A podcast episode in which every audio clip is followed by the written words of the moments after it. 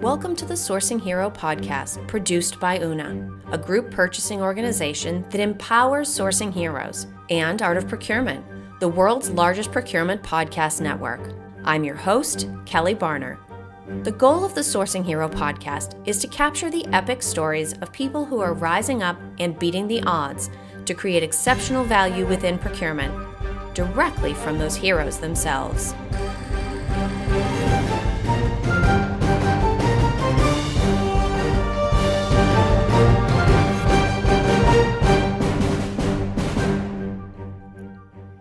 Today, my guest here on the Sourcing Hero podcast is a returning friend. Kris Lance is a senior director at UNA, a group purchasing organization that just happens to be the official home of the Sourcing Hero. Kris has experience in multiple industries, but a particular focus in healthcare and technology. He's going to be a regular guest, rejoining me every month to talk about recent news stories and to give us an opportunity to dig into how that news will impact the way procurement, sourcing, and supply chain professionals do business. So, hi, Kris. Thank you so much for being back. Hey, Kelly. Thanks for having me again. I guess I did did well enough last time. exactly. You you passed your screening. We, have had you back. Yep. Um, and so people should definitely check out that episode if they would like to hear your answers to some of the more traditional sourcing hero questions. But because I'm going to have you back regularly, we're going to switch things up a little bit. So instead of having you talk more about your background, here's what I'd like to know. Sort of snooping around, checking out the UNA team on social media. And I saw a post that showed all of you having an outing at a local arcade. Mm. Now, I have it on good authority, Kris. It's up to you if you want to confirm or deny that Anthony Clervy leveled up on the Mario Kart game. Can I get an official statement on that before we uh, dig further? Well, you know, I, will probably have to talk to him about that first because I, I'll say, you know, honesty is kind of an unwritten core value at Una, and I would, I would question the accuracy of the true champion uh, of Mario Kart. So we'll have to say, uh, maybe I'll give a better update uh, next time I join. But, but yeah, no, I'm, I'm definitely the champ here. When we're talking. This may Mario be the Kart. first ever sourcing hero scandal. I love yeah, it. Awesome. Now, on the on a more serious note, so many companies are still working virtually, distributed. Some people are from home. And so truthfully, it was really nice to see you guys out together having a good time. Why do you think it's so important whenever possible for teams to come together, to step away from the work and instead have a little bit of an opportunity to play now and then?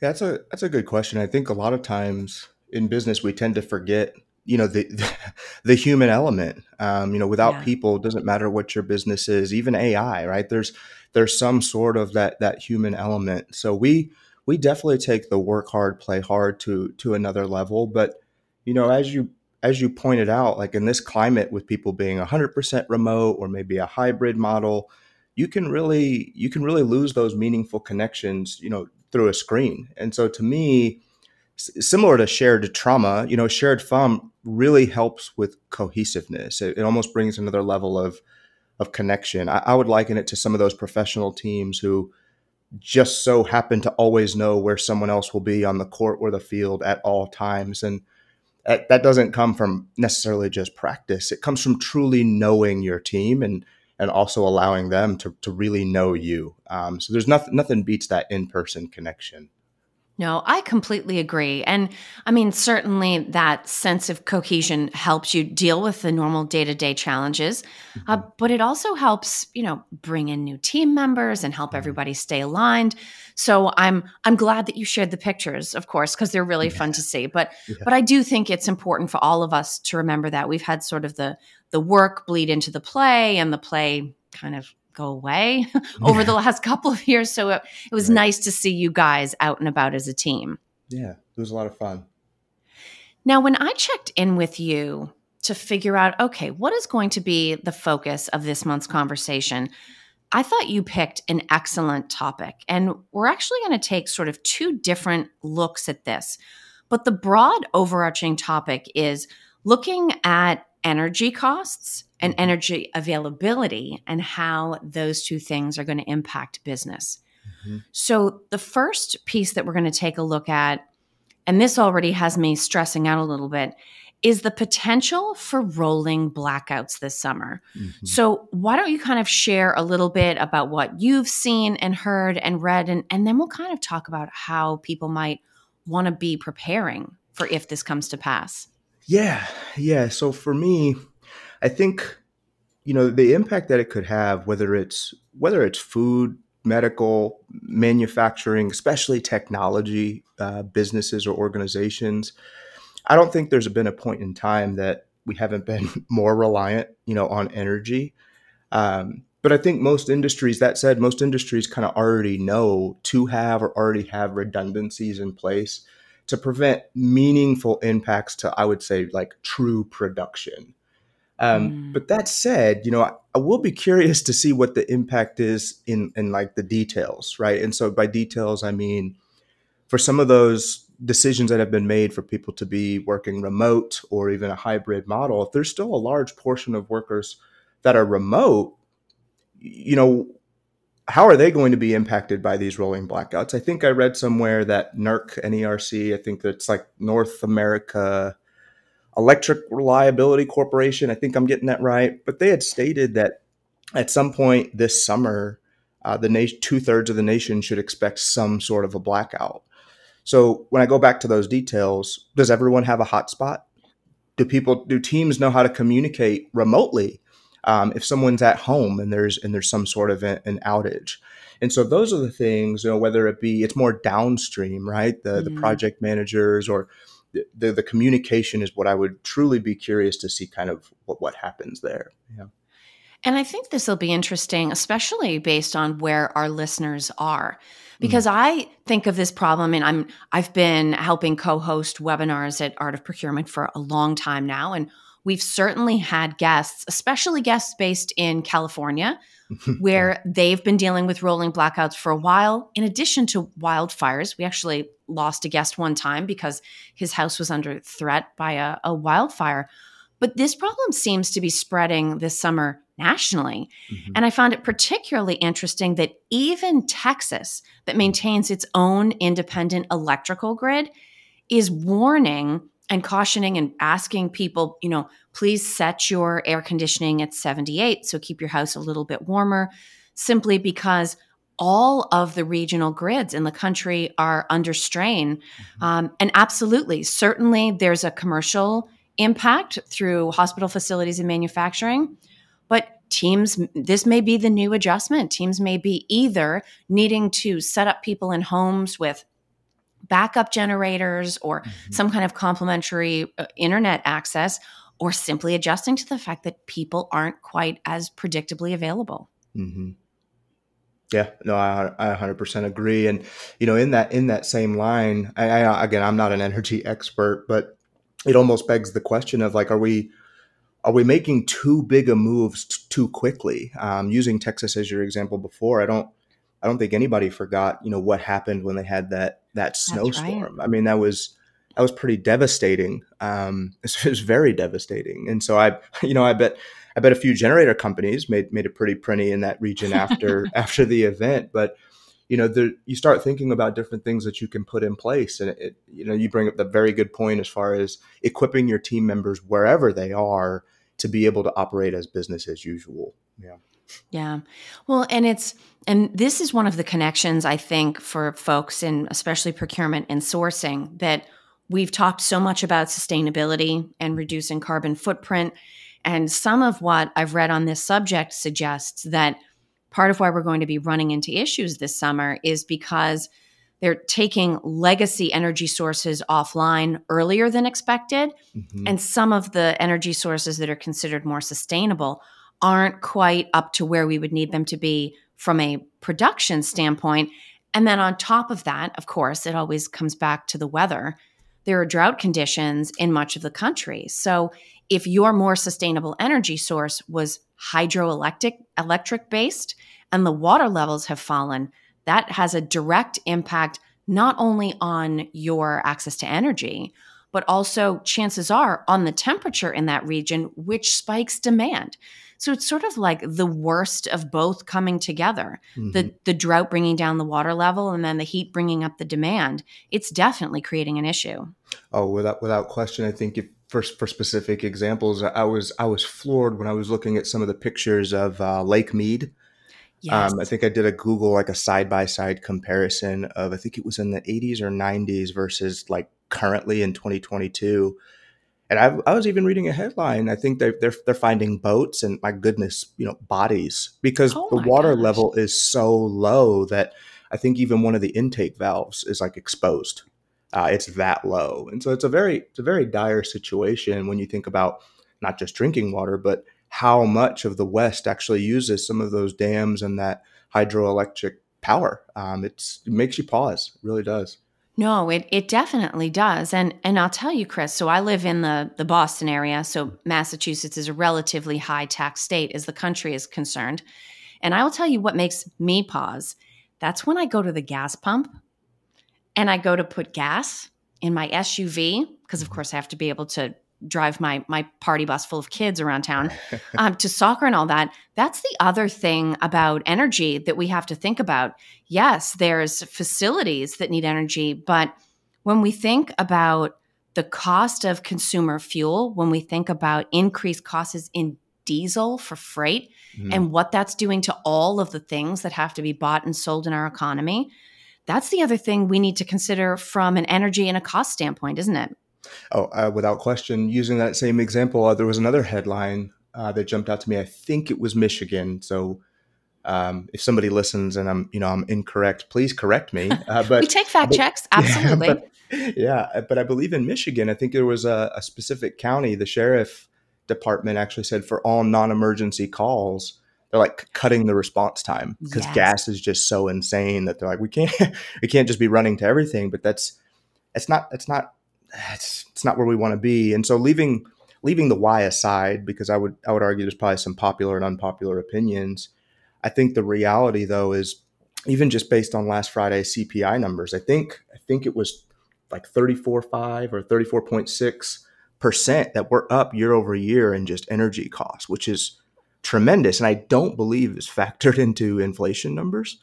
Um, but May alone was up, I think, 3.9%. Natural gas up like 8%. So it's energy across the board is just costing more. And while those numbers are staggering, it's not even close to what I believe Europe is experiencing um, on just a, an incredible scale. So, and to your point, you know, getting away from maybe residential, more like uh, businesses, I think these things are actually going to contribute to deepening maybe some of these shortages. Um, yeah. I think a lot of, especially these independent diesel truck drivers, right? A lot of them they're they're parking their trucks because right. the amount of money that they'll make versus what it's just going to cost them to operate it, it doesn't make any financial sense. So I don't like the perfect storm. I think I said that last time because perfect storm is supposed to be rare, but wow, my goodness, every storm is seeming awfully perfect. So it is. And it seems to be something of a circular problem. Mm-hmm. So I mm-hmm. did a little bit of checking to sort of see okay, what are all of the different things driving the current prices of gasoline? And it's so interesting because when you look at the cost of a gallon of gas, oil prices represent about half of that. So, okay, what makes up the other half? And this does vary by state. And, and in some cases, also, there are local city taxes placed on gas as well. But if we just stay with sort of a general idea, half of the cost of that gallon of gas is the oil prices. Then you have to add on top of that the cost of refining, the cost of distribution, and then the taxes. But what's interesting to me about that is that refining requires energy. Okay, we've already mm-hmm. established that's up. It also requires labor, that's up. And the same thing with distribution. Now, it's not always true, but in many cases, this fuel is being distributed or transported to the point of purchase in vehicles that are consuming fuel. And so, right. even the fact that it's already expensive and we have to get it out there and we're transporting it via expensive means, mm-hmm. you just sort of pile that right back on top. Um, and so hopefully, I mean, the, the biggest thing that would bring about a change would be if the, the oil prices themselves would come back down. Um, but all of these things sort of sort of seem to be compounding in the worst way possible. No, I, I absolutely agree. And the the the the nut I'm trying to crack is what what reverses this. What I mean, obviously focusing on things that we can control, so not maybe policies or things like that, but but what reverses it? And I I scratch my head. I, I really don't know. I mean, typically, you know, with with less of a demand, you think prices would come down. But to your point, there's so many other factors that are yeah. indirectly contributing to the increase. I I don't think it's just demand is going to get us. I want to say back because I don't I don't know how how low prices will actually go again um, until maybe we look at um, maybe some historical things that we've done in the past to be more as a country, I'll say, more energy independent. So it'll Absolutely. be interesting to watch, especially over as we get into these summer months, not just because of the heat, because that's also peak travel season. That's right. Um, and when you start talking about the costs of jet fuel um, and what that means and how that translates to tickets and business expenses, it's it's um, it's almost like the dog chasing its tail. When, when does it end? You know. No, it definitely is, and it's it's so interesting that you bring up summer travel because there have been a lot of articles recently about how we are truly switching to an experience economy. So everybody stayed home and bought stuff for two years. We've all got new appliances and maybe a new couch and maybe a new TV, and people are now saying, you know what? Yes, airfare is up, but I haven't seen Auntie so and so or cousin such and such in two or three years, mm-hmm. or I need to get away from auntie so and so and cousin such and such. yeah. So I'm going to buy the plane ticket and I'm going to go to Maui or California anyway. Mm-hmm. Uh, but we're reallocating funds. So we're now moving funds away from goods purchases that we would have been making. And so mm-hmm. Even our willingness to pay for higher rates of travel and concerts and dining and in all of those things it's taking an impact on retailers and they're all getting stuck with inventory. So it's fascinating how interconnected this whole system is. Oh, what, what, what a tangled web we weave. that is true. Now, just like we did last time, Kris, we want to get into these sort of in depth topics, but we also want to leave people at the end of the conversation with a little bit of inspiration. And as we joked at the outset, you've already passed your screening, so we we have your answer about heroism. Mm-hmm. So I was trying to think about sort of an inspirational tie-in based on what we've been talking about today. And so here's what I want to put to you. We've been talking about literal energy sources, right? Gasoline for cars, diesel for freight. We've been talking about whether it's electric or some other kind of energy source getting to buildings and manufacturing sites. But for strategic workers, right, intellectual or even philosophical energy mm. is just as important as what you put in the tank of your car that makes it go. Mm-hmm. And I think we've we've clearly you and I both stay on top of the news. All of these news stories we're reading, they do have a way of sort of piling on and piling on. Mm-hmm. And then we mm-hmm. go to work and we need to deal with the challenges associated with the piling on. Even if you love your job, it still does become challenging over time. Mm-hmm. So I would like to hear from you what sources of mental energy do you draw upon to get yourself through trying times? Ooh. So so for me, I guess when when the rubbers always met the road, I've always looked back um, at how my parents have handled maybe adversity or uh, difficult situations, I would say, and kind of a, a, a closely held thought or quote or saying that we've always said was tough times don't last, but tough people do. So, so for me, it's less about energy on demand, I guess, if you will. it's it's more about remembering your your true why um, because and, and not your you know the cliche why that you know everybody might want to post about, but your true why. Because at the end of the day, your your resilience or your your source of strength, if you will, will only be as strong as your your true, closely held reasons for why you're doing what you do. And if you don't really believe in that, um, when when things get tough, things tend to slide. Um, mm. So that's what I would say. It sounds kind of cliche, but really, really understanding and believing in your why before times get tough. And I would also say there's nothing nothing beats planning ahead. You know, look into the future at that worst case scenario um, and play it out in your head.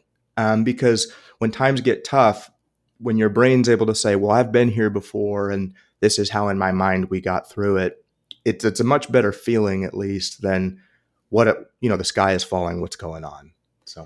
Well, you know what's interesting about that is as I listen to you share that, believe it or not, what comes to mind is something that somebody told me once about peanut butter and jelly sandwiches. And I genuinely hope that this is true because I've lived some portion of my life based on on this information, but especially if you have it on wheat bread apparently for the fiber, mm-hmm. a peanut butter and jelly sandwich is one of the best energy sources you can get quickly and cost effectively because the sugar from the jelly is sort of your short term energy shock, mm-hmm. right? It like, boom, that's the quick, get your body going, that gets you up and running. But it's the peanut butter and the protein in it that takes the longer time to digest and hit, but it actually carries you further. Mm. And so for me, that's kind of what comes to mind when you talk about, you know, yes, there's a, a short term why, you know, why am I going to join this Zoom call? Why am I going to send this email? And that might get us through the tasks, mm-hmm. but that longer, deeper, more sustainable why of what truly drives me, what sort of a difference am I trying to make? That sounds like it connects to the advice your parents gave about about tough people lasting when when tough times don't mm-hmm. that's sort of that you know that peanut butter that's really going to hold you in the long run and and hopefully carry us past where we're quite so worried about rolling blackouts or the cost right. per gallon of gas and we can turn more of that energy back to things like innovation and you know disrupting markets and and that sort of thing so here's to here's to all the people that are going to hang in there over the long run right? Yeah absolutely. Cheers. Excellent. Well Kris it was great having you back on the sourcing hero podcast. If people have listened in and want to get in touch with you to certainly ask questions about your background, philosophy, perspective on the news, uh, but also to potentially learn a little bit more about Una, what is the best way for them to get in touch? Yeah, so um, LinkedIn is a good way. Um, you just Kris Lance, I'm out there. It's the it's actually the only form of social media I have, so it should be pretty narrow there. And then um, email is always good too. So it's just Kris K R I S at una.com. Alternatively, if you if you go to our website, una.com, una.com, um, if you go to the About Us, you can find my page and you should be able to click through to me that way as well. Excellent. Well, then, thank you, Kris. And I guess I will say farewell until next month. Sounds good. I'll, I'll let, I'm going to go make a peanut butter and jelly sandwich. Thank you for listening to this episode of the Sourcing Hero podcast. Join us again next time for more true stories of sourcing and business heroism performed by your colleagues and peers. Look for the Sourcing Hero wherever you get your podcasts, and don't forget to subscribe. Finally, don't forget sourcing heroism is taking place all around us every day. Keep your eyes open and you're bound to see it. Until next time, I'm your host, Kelly Barner. Stay well, and always remember that you can be a hero too.